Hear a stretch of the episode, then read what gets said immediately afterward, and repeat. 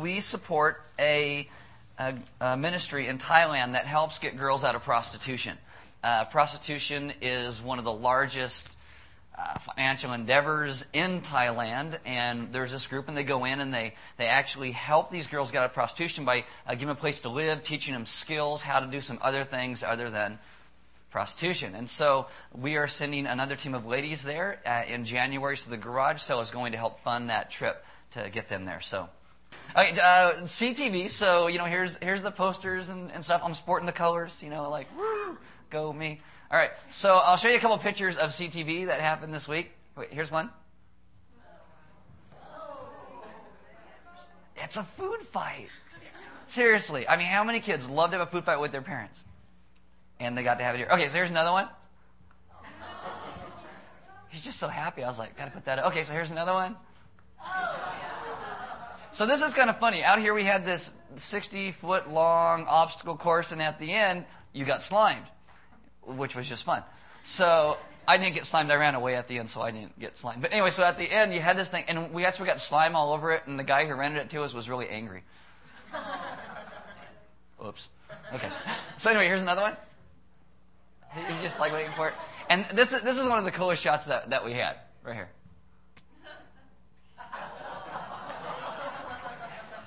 See, look at all the fun you missed out on. Have some kids. Come to this, you know. Why don't you guys stand and read God's Word? It's Isaiah chapter 12, verse 5, and it says this Sing to the Lord, for he has done glorious things. Let this be known to all the world. Let's pray. Father, this morning as we finish the book of John, I ask that you would come and you would instruct us on what you want us to learn in this last chapter.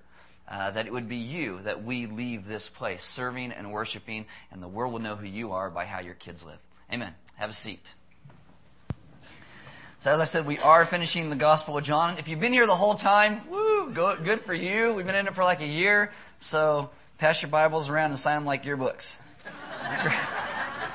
my, my wife was going to make a cake. She'll make a cake and put it in the back because we're done. It's, I think it's, it's, like you're graduating. It's been a good year, so there you go. Uh, we looked at the birth, the life, the death, the burial, the resurrection of Jesus, and now John concludes his gospel by telling us certain things. In John chapter 20, the, the last chapter before the end, he writes this in verses 30 and 31. He says, Jesus did many other miraculous signs in the presence of his disciples and got a Harley, apparently, uh, which are not recorded in this book. But these are written that you may believe that Jesus is the Christ, the Son of God, and that by believing you may have life in his name. So John writes his gospel so that we would be people who understand that Jesus is God and that we would have life in his name. This is eternal life. Eternal life is not just something that happens after you die. It's, it's not just living forever. It is God's life flooding into our present, into our now, transforming us and changing us so we live in a state of being that then goes on forever. Eternal life. God's life flooding into the present. And so what we have studied are things that are to be believed and things that are to be actually be lived out in our lives. And today what you will see is that after you believe, okay, after you have faith in Christ, there is still work to be done. In Christianity today, sometimes you get preached this whole gospel that says Jesus is the finish line. You believe and then you're done. You know, that's it. You believe and you have your fire insurance and, it, and it's all over. But that's not true. It is not true. Some people say, well, I'm a Christian, so there we go. I've got, it. I can get on with my life. No, that's not how it works. John tells us in chapter 21 that after we believe, then there is work for us to do. Now we get to participate in the work that God is doing in the world. What does the next 10 to 60 years look like, depending on how old you are? Well, it's lived in walking in step with Him. Uh, turn to John chapter 21, because that's where we're going to be. As you're turning there, I mean, don't, don't get me wrong. I, I, you know, I'm not saying that, that, you know, faith and belief is important. They are primary. But that is not all. We live this out. If you think that you know, faith and belief is all, then you've kind of missed the point of the whole deal. Christianity has to move from the head to the heart to your hands, and we flesh that out in our daily living. So, in light of what we believe and what God has done, what do we do? John chapter 21. Here we go. Uh, afterward, Jesus appeared again to his disciples by the Sea of Tiberias. That's actually Galilee. In Matthew 28, Jesus indicates that this is where he would meet his disciples and rendezvous with them. So it happened in this way. Simon Peter, Thomas, called Didymus, Nathanael from Cana in Galilee, the sons of Zebedee, and two other disciples were together. I'm going out to fish, Simon Peter told them, and they said, We'll go with you. So it's like a family affair. That's great. So they went out and got into the boat, but that night they caught nothing. Verse 4 Early in the morning, Jesus stood on the shore, but the disciples did not realize that it was Jesus. He called out to them, Friends, haven't you any fish? No, they answered. He said, Throw your net on the right side of the boat and you will find some. When they did, they were unable to haul the net in because of the large number of fish. Then a disciple whom Jesus loved, that is John, said to Peter, It is the Lord. As soon as Simon Peter heard him say, It is the Lord, he wrapped his outer garment around him, for he had taken it off, and jumped into the water. The other disciples followed in the boat, and I'm sure they were very happy that Peter left them to do all the work themselves, towing the net full of fish, for they were not far from shore, about a hundred yards. When they landed, they saw a fire of burning coals with, there with fish on it, and some bread. So apparently they can't catch fish, but Jesus can, because He's Jesus. Verse 10, Jesus said to them, Bring some of the fish you have just caught. Simon Peter climbed aboard and dragged the net ashore. It was full of large fish, 153, because apparently John counted. Uh, but even with so many, the net was not torn. Jesus said to them, Come and have breakfast. None of the disciples dared ask him, Who are you? They knew it was the Lord. Jesus came, took the bread, and gave it to them, and did the same with the fish. This was now the third time Jesus appeared to his disciples after he was raised from the dead. This is actually the, the seventh appearance of Jesus, but he does this on three different occasions. At one time, Jesus appears five times in one day. John takes that and he says that's one appearance because it all happens within one day. Now, what I want to focus on just a little bit here, there's this verse in here and it says this. None of the disciples dared ask him, Who are you? Do you know how many people skip over this verse? I read dozens and dozens of commentaries, and everybody just looks at this verse and they run away from it. They're like, everybody's afraid of it, and I, and I really have no idea why. No one knows what to do with it. You know, it's bizarre, but you know, I got to take on everything, so I'll give you my take on this. keep up with me; it'll be really interesting if you follow all the way to the end of this. Uh, the meal and them calling him Lord; these two things actually go hand in hand. The Hebrews have a very rich and a very deep history that they are all a part of. Now, on the surface, this kind of reads like a recognition scene. You know, none of the disciples dared ask him, "Who are you?" Yet Jesus already was recognized by John before Peter dove out of the boat like a high school kid at the swim meet. You know, you know, some people have said this is a contradiction because there's two different recognition scenes. There's there's one with John, you know, in, in verse seven. Then there's this one here, and so this is a contradiction because it's two different stories that they put together, and it doesn't make sense. And so there you go. Your Bible's not true. Your faith is in vain you know, blah, blah, blah, whatever. That, that's not actually true. In verse 12, why did the disciples hesitate in questioning Jesus? It says because they knew it was the Lord. Okay, the Lord. In verse 7, John the disciple recognized from the boat that the stranger on the shore was the risen Jesus. But this appears to be a spiritual insight following this miraculous catch of fish because Jesus has done this before. It is not a, this is a perception, a spiritual perception that this is Jesus because of what has just happened. In verse 7, it says that Peter plunged into the sea after he heard that it was Jesus, not because he could see. It's faith versus sight. It appears that the disciples were not actually able to get a good look at Jesus until they got the boat to the shore. Now, we might, you know, suppose that this would have been enough to clear up any doubts when they get there, but even there, there's something in the appearance of the arisen Jesus which is different enough to make recognition a little bit difficult. You know, in John chapter 20, verse 15, Mary Magdalene did not immediately recognize Jesus, thought he was a gardener. You know, in John chapter 20, verse 19, when he appears to the disciples, Jesus first has to show his hands and his feet and the, and the mark in his side before they realize that it was actually Jesus. Jesus' resurrected form looks a little bit different as ours will probably look. If you are, you know, 80 years old and you walk around with a walker, you know, you're not going to spend eternity going and walking around going, "Oh, I love heaven." You know, it's the greatest place ever. You know, you're not gonna, you're gonna have a resurrected body that's gonna be different. It will be, you know, Jesus was beaten beyond recognition. He raises from the dead, God, you know, and all of a sudden he has this resurrected body which looks a little bit different. You know, infants who, who die. I don't think in heaven they're going to be infants forever. I think that God puts them in a resurrected form that is complete. And so I think that's kind of what this is. Now, there's also a greater factor to consider in what is taking place. When John gives the reason for the disciples' hesitancy about asking Jesus, it doesn't say because they knew it was Jesus. It says because they knew that it was the Lord. This is very important. Mary Magdalene had announced to the disciples not that she had seen Jesus, but that she had seen the Lord in John chapter 20 verse 18. When Jesus is recognized by the disciples, it says they rejoiced when they saw the Lord in John 20 20. The climax is reached when you see Thomas in John 20 28 and he exclaims, my Lord and my God. Now, the Greek word used for Lord here Uh, it, it is, it, there, there's a Jewish, there, there's a Greek translation of the Old Testament. Okay, this this translation is called the Septuagint, and the Septuagint is so people in Jesus' day who only read Greek could actually read the Old Testament. Every place it says the Lord in the in the Hebrew Old Testament, they translated it with this word used, Lord, for Jesus in Greek. Okay, so all of a sudden you start to realize that everywhere it says Yahweh, they translate it as Lord, and all of a sudden now in John's Gospel, in Greek, when they are speaking about the risen Jesus, they start to call him Lord, the same word. In John 8, 8 28, Jesus prophesies, when you lift up the Son of Man, then you will know that I am. Referencing Exodus 3.14, where Jesus, where God says, my name is I am. So Jesus is saying, I am God, and when I'm lifted up, you will know. The disciples now call him Lord and they believe that he is God. The weariness of the disciples is understandable because if they now knew themselves to be in the presence of God, their hesitancy is a little bit understandable. Now, this all goes together also with the meal. Again, the Jews have a very rich and a very deep heritage. Meals are very important then and now in the Middle East. Jesus used meals in parables. He told a lot of stories and taught over many meals. When Jesus sent out his disciples earlier in Mark 6, 8, he says, take nothing for the journey except a staff, no bread, no bag, no money in your belts. So Jesus wasn't telling them to have miracles sustain them. In that culture, people, especially rabbis' disciples, would have been warmly welcomed in any villages that they went into. This is a land without police, without social welfare, without insurance agencies and insurance companies, and so mutual dependence upon each other was key to their survival. Community is essential is essential. And at the end of the day, a family or sometimes even a whole village would get together and celebrate a meal together. J.R.R. Tolkien in The Lord of the Rings, he writes this If more people valued food, cheer, and song above hoarded gold, it would be a merrier world. Yes, it would.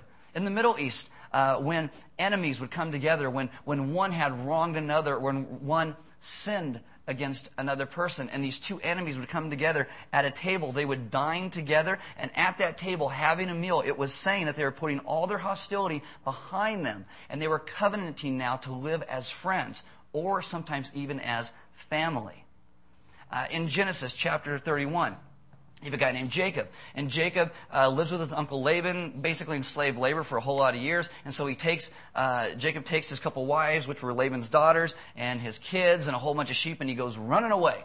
And Laban gets mad. He sees this as, a very, as an offense to him. So Laban grabs his hired men and he goes after Jacob. And when they finally meet, they hash this out. And when they get done going through it, they sit down and they have a meal and they covenant together to be family.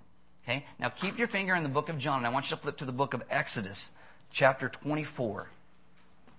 In Exodus 24, what you see is one of the most amazing meals of all time, and most people don't even know that it's actually there. It happens on the top of a mountain just after Moses receives the covenant, okay, on Mount Sinai. This is where God promises again to restore relationship with his people. Covenant is about relationship. It bonds people in friendship, like marriage. So Exodus 24, verse 9 says this. Moses and Aaron, Nadab and Abihu, and the 70 elders of Israel went up and saw the God of Israel. Under his feet was something like a pavement made of sapphire, clear as the sky itself. But God did not raise his hand against these leaders of the Israelites. They saw God and they ate and drank. Now, most of the time when people saw God face to face, in the Old Testament, this was the Word. This was uh, Jesus. The Word becomes flesh and becomes Jesus. These men ate and drank with God. Scripture teaches that no one can see God in his true essence and live, yet these men ate and drank with God happily. Because just like a Middle Eastern host who protects his guests, so God protected these men in his presence. Before the Israelites broke covenant with God, they had a restored relationship with God, again, shared over a meal. Okay? Now, this view of a meal with God is woven throughout all of Scripture, especially in the idea of Passover. You know, in every Passover sacrifice, you would eat the Passover meal, symbolizing that God was eating this meal with you. Every year after Passover is instituted, they eat this meal up until Jesus, the Passover lamb, comes in the flesh. Jesus on Mount Sinai has a meal with the leaders of the Israelites instituting a covenant with his people. Now, in instituting his new covenant, Jesus again commissions his men over a meal. just as he did earlier with the leaders of Israel. He does this now with his apostles, the leaders of his church. It's an amazing similarity. I mean, again, history. Uh, the, most Jewish kids were taught the Torah. They would memorize the Torah. Probably every single one of Jesus' disciples had the entire first five books of the Bible memorized. And this would be very fresh in their memory. And they realized Jesus is God, and He just made us a meal. Just like God made a meal for the leaders of Israel. It'd be very fresh in their mind. And that's probably why they're sitting there going, Oh my goodness, this is amazing. Much ministry, I'm not being sarcastic, finds itself taking place over meals. Hospitality, breakfast. This is practically loving each other. So they have this meal. Jesus on the shore, he died, he rose. They're like, this is an amazing calling that we are now being given. It's a bit overwhelming. They don't know what to say, so they wait for Jesus to start. And what does Jesus want to do? He wants to talk to Peter. Because in order for his leadership to be whole, he needs to bring Peter back in because Peter had denied Jesus three times as predicted by Jesus, and he was a coward. He was afraid he might die just like Jesus. And so people ask him, Do you know Jesus? He says, No, I don't know the man. I, I don't know who he is. Even denied it to a teenage servant girl who couldn't get him in trouble even if she wanted to. So he denies Jesus. And now Jesus must reinstate Peter to make his disciples whole. Now, this is good news for you and I because we are all a people at some point we have or will deny Christ in our lives, and Jesus comes as his kids and brings us back into his arms as he promised to do in the book of John. We will sin, we will fail, we will walk away and disbelieve. And Jesus brings Peter back in front of other men. This validates Peter's reinstatement because Peter will need this authority to actually lead the disciples. He needs to be dealt with publicly, as many leaders probably should be dealt with. And he brings Peter to godly sorrow, which brings repentance. Uh, 2 Corinthians 7.10 says, Godly sorrow brings repentance that leads to salvation and leaves no regret, but worldly sorrow brings death. So Jesus brings him to repentance and talks to him. Verse 15. When they had finished eating, Jesus said to Simon Peter, Simon, son of John, do you truly love me more than these? And this could refer to the people he denied him in front of, or it could refer to the other disciples, it could refer to anybody. Yes, Lord, he said, you know that I love you. Jesus said, feed my lambs. Again, Jesus said, Simon, son of John, do you truly love me? He answered, yes, Lord, you know that I love you. Jesus said, take care of my sheep. The third time he said, Simon, son of John, do you love me? Peter was hurt because Jesus asked him the third time, time, Do you love me? He said, Lord, you know all things. You know that I love you. Jesus said, Feed my sheep. Now, you may have heard this before, but there are actually different words being used between Jesus and Peter. In English, we just use the word love, but here in the Greek text, there's actually different words that take place. Jesus looks at Peter and he says, Peter, do you agape me? He says, Do you agape me? This is, this is deep devotion, deep commitment. This is, in John 3.16, for God so loved the world, that's the word agape. This is a type of love that God has for the world and He wants us to have for each other. Do you agape me? He's asking Peter about the depth of his commitment and his love. And Peter responds with, I phileo you. Hey, this is like brotherly love. You know, I really like you. You're my friend. You know, and Jesus says, no, it's got to go deeper than that. Do you really love me? You know, and Peter says, you know, uh, yeah, I, I, I really like you. And Jesus is like, no, this, this is love. And so Jesus turns to Peter the last time and he basically, says, do you even care for me? Do you even care for me? And Peter says, You know that I do. You know that I do. And his heart becomes broken. As Peter denied Jesus three times, Jesus asks him three times, Do you love me? And this is the heart and the crux of where Peter's whole ministry is going to be built after this. Does he love Jesus? And that comes down to you and I as well. Christianity. One question is this Do you love Jesus? If you do, that will transform the way you live your entire life. Peter doesn't get off with mental assent or simple devotion or friendship. Jesus presses Peter and it breaks his heart. As often God has to break our hearts, especially as leaders, if they're to be any good. We must have a broken heart before him. Hearts must be broken over sin and folly before Jesus. I mean, these guys, your teacher asks you to pray, you fall asleep. In his darkest moment, you deny him. You know, Peter's breaking leads his entire life to be transformed, and he becomes the leader he is supposed to be. It doesn't mean Peter still isn't a knucklehead, because he is, okay? He's a knucklehead. But after God just made him breakfast, he says, Do you love me? Do you love me? Do you love me? And Peter says yes. And if you notice, every time he says, Do you love me? The next thing after Peter says yes is Jesus says, Then do something. Then do something. He says, Feed my sheep. Biblically, love is action. Love is action. Love is demonstrative. Just like a husband loves a wife, a husband is supposed to do things for their wife that shows that they love them. A parent to a child, you're supposed to do things to show your child that you love them. Love is not, oh, I love you in this invisible place that nobody ever sees. Love is loving in the visible places, in things that you do. It is acting those things out with hands and life and strength, with emotions, with practicality. Peter is called to be a pastor to people. He will counsel and teach and encourage and care for them and feed them. Peter is pressed by Jesus to stop thinking solely about himself and start thinking about those Jesus cares about. If you love me, think about other people. If you care for me, care for someone else. Look to the needs of other people. That's what he says.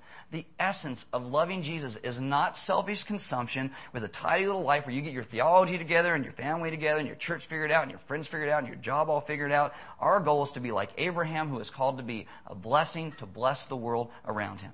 And because Peter becomes broken, he truly receives this. And then Jesus tells Peter what it's going to cost him. It's something that none of us want to know, how we're going to die, because I don't want to know how I'm going to die. Verse 18, it says, I tell you the truth, when you were younger, you dressed yourself and went where you wanted, but when you are old, you will stretch out your hands and someone else will dress you and lead you where you do not want to go. Jesus said this to indicate the kind of death by which Peter would glorify God. I think it's cool that we can glorify God even in our death. Then he said to him, again, follow me. So Peter's got to be like, uh, so if I love you, obey you, uh, do I get success and money and easy living? No, you get crucified. Oh, great. That, that's wonderful. That doesn't sound like victorious Christian living to me. You know, that's not how it works. It sounds painful. You know, I thought I was supposed to love Jesus and live in the suburbs and, and get rich. That, that's not how it works. He will use you to bless other people. And we know from history that Peter was crucified, but did not see himself worthy to be crucified with Christ, so he got crucified upside down. You know, if, if you're a young person here, uh, you know, you may say, well, I want to be in ministry someday. If you call yourself a believer, you are in ministry, okay? You are. That's it. You're, you're already in it. You're, you're doing it. Uh, imagine this job description. Jesus will rebuke you. He will break you publicly. Uh, then you're not uh, called to think about yourself, you know, and you'll be crucified. Great. I, I love that job description. Service in ministry is not a big, sexy thing. You know, there are these things called uh, church job fairs and they'll take kids from Christian colleges or from churches, and you go to these church job fairs, and they'll say, "These are all the jobs you can have in a church. Aren't they so wonderful?" Right? It's crazy. I'm telling you. It, do you know? Not you go to one of these things, and not one of the booths in these places say uh, "poverty and martyrdom." You know, there, there's like, ooh, that sounds sexy. Sign me up for that. You know, there, there, there is not one booth in this entire place that says this because it's all, oh, you want this job. Oh, it'll be so much fun. You'll but no, God calls us to be a people that many times have to suffer for His name. You know, the, okay, whatever. We don't get to live in the suburbs, okay? Uh, Peter accepts his life as we are to accept the life God calls us to. Uh, and now, this is kind of cool. At the very end of John's gospel, you get a little bit of comedy. Uh, you see John's sense of humor, God's sense of humor, Jesus' sense of humor. I think much of Scripture is actually very funny.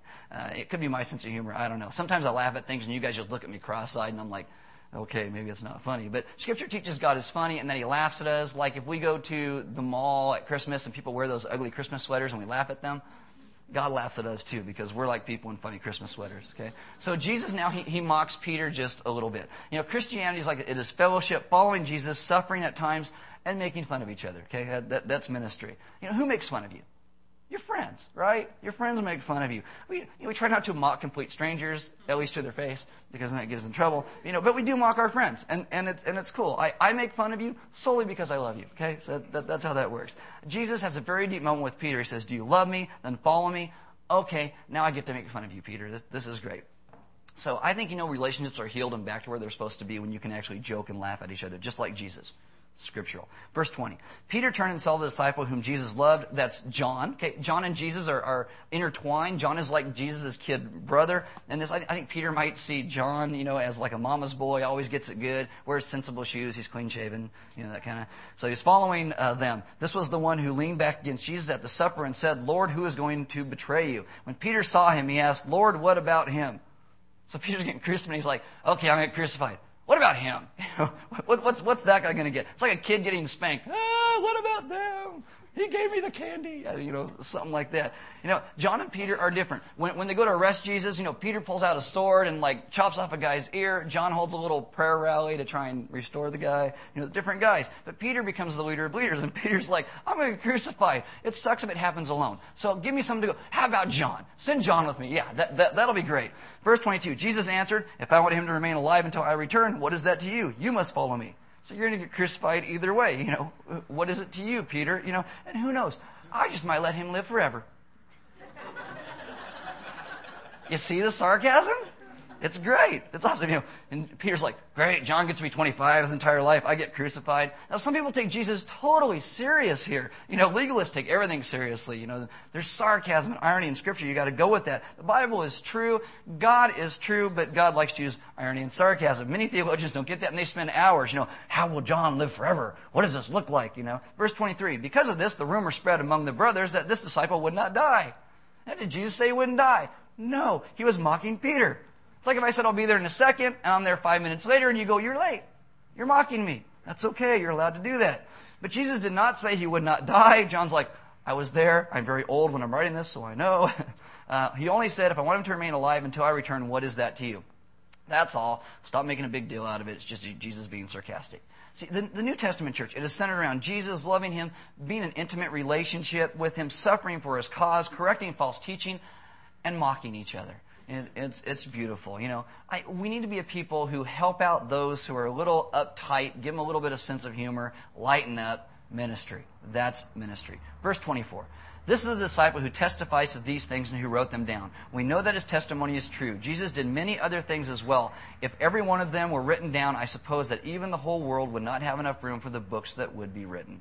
I don't think that's an exaggeration at all, actually. If we were to write out all the implications of the death and the burial and the resurrection of Christ, we wouldn't have the space to contain it. So that's another thing that ministry actually is. Looking at all the things about Jesus and sifting through to teach those things that are most essential you know, breaking of bread, friendship, reconciliation, humor, love, sifting through all that could be said for that which should be said. Those are the seedlings of the New Testament church. Now, for Peter, I just I, I love Peter, so I'm gonna go back to this guy for a minute. You know, this is the moment that changed and defined his life. This meal, what took place where Jesus reinstates him. Till now, Peter is just a loud mouth who tried to boss Jesus around. He bragged a lot. He is impetuous. He's a coward that buckled, but he changed as we all can. When it comes to the book of Acts, the very next book, you see Peter doing things that if you just looked at his life in the book of John, you would never believe this is the same guy. He's completely different. He preaches to the masses. He goes from being scared of a teenage girl to preaching the truth boldly to everyone, proclaims Jesus to people as the leader of the disciples, and at Pentecost, 3,000 people believe and follow. He is a different guy. Peter is responsible for the gospel going to many other nations and cultures. Up until this time, there is a sense of racism among God's people, not God but God's people. The thought that you had to participate as a Jew, circumcision, the feast, dietary laws. People from other cultures had to conform to this narrow cultural pathway to worship God. And then in Acts 10, God gives Peter a dream and he tells him, I love all nations of the earth. I love all people. I want you to go tell all people the gospel. Everybody. Everybody. And that means you're going to have to change, Peter. And the Jews are going to have to change.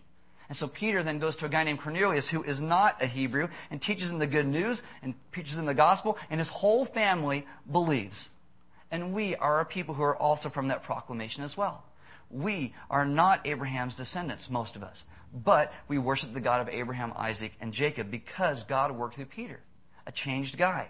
God enables Peter to heal you know, the disciples are, are all messed up, and so Peter oversees the process of Matthias replacing Judas, and Peter heals the disciples. Uh, in Acts chapter 3, Peter heals a man, and 2,000 people come to faith. It's amazing. Peter speaks boldly now for the cause of Christ. The religious leaders are totally mad at Peter and John, and they arrest them and say, Stop talking about Jesus, or you're going to suffer and you're going to be persecuted. And Peter's like, I know crucifixion for me. it's like Jesus told me I can't get around it. That's all I got. I can't. And in Acts 4:19, Peter says, "Judge for yourselves whether it is right in God's sight to obey you rather than God." We're going to obey God. Do what you want to us. There's a boldness that comes upon Peter because of his face-to-face interaction with Jesus and the gospel, and it changed his life completely. That is Peter. He believed that all people should hear the gospel no matter how hard it was to get it to them. This is because, again, of his face to face with Jesus. He's a different guy. And Peter was never perfect, but there's a humility in him now. He was completely different. In Galatians chapter 2, Peter is again being a knucklehead. And Paul confronts Peter. Again, you know, Peter is the leader of the disciples. He lived with Jesus, first pastor to lead God's sheep. Most men, pastors especially, we don't take rebuke very well, you know, but Paul walks up to Peter and he says, You're wrong. You need to change. And Peter, in humility, accepts it and he changes. Even now, in sin and error, he becomes humble.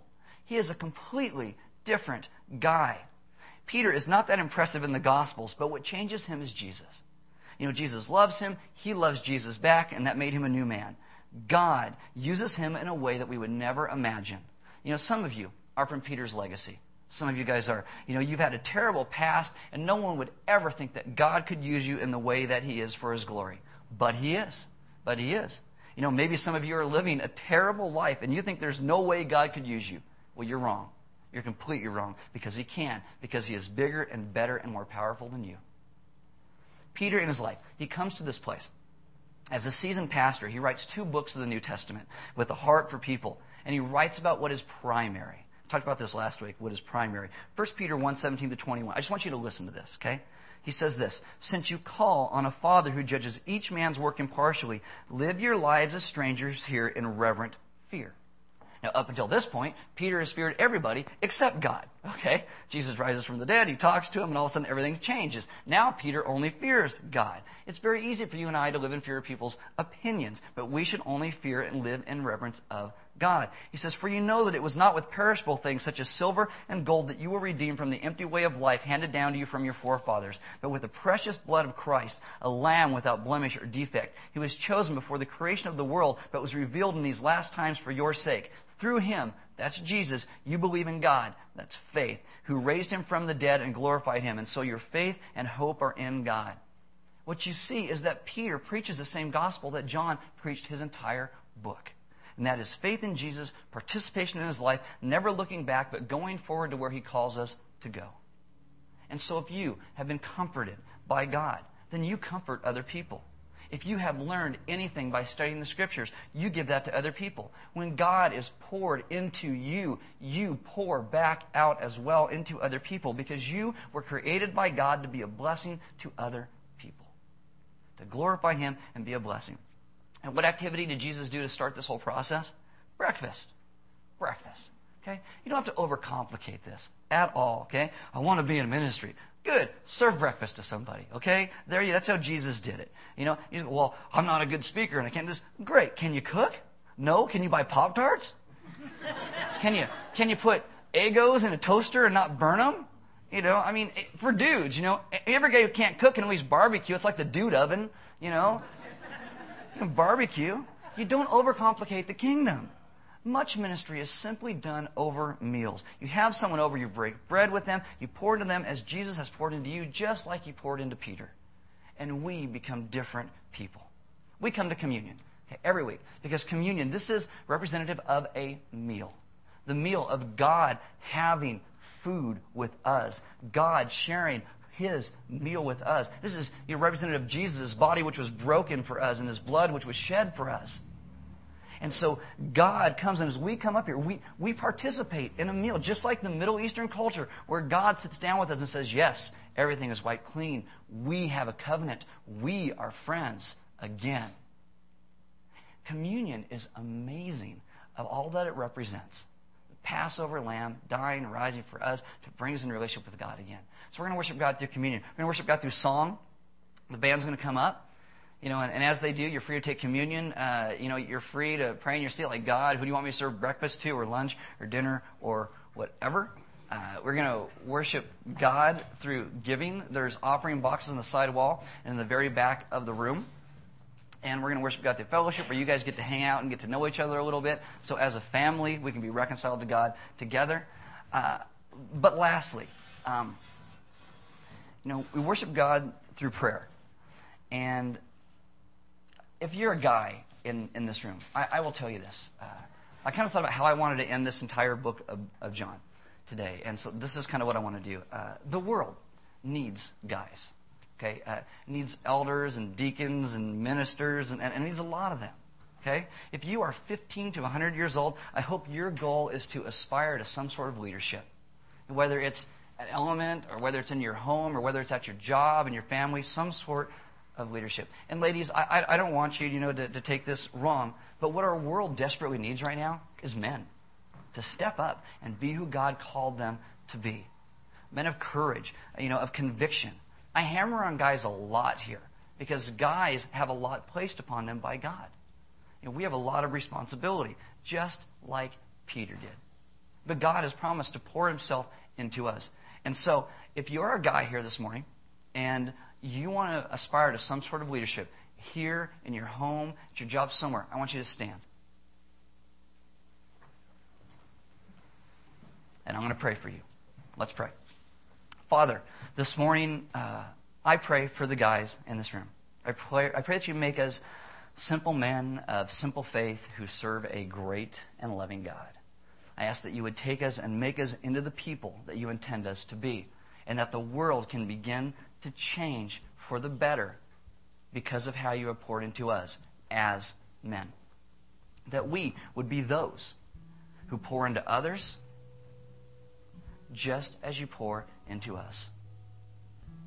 Ask that you would convict our hearts to see the places that you are calling us into leadership at. And that we would not shrink back from the call.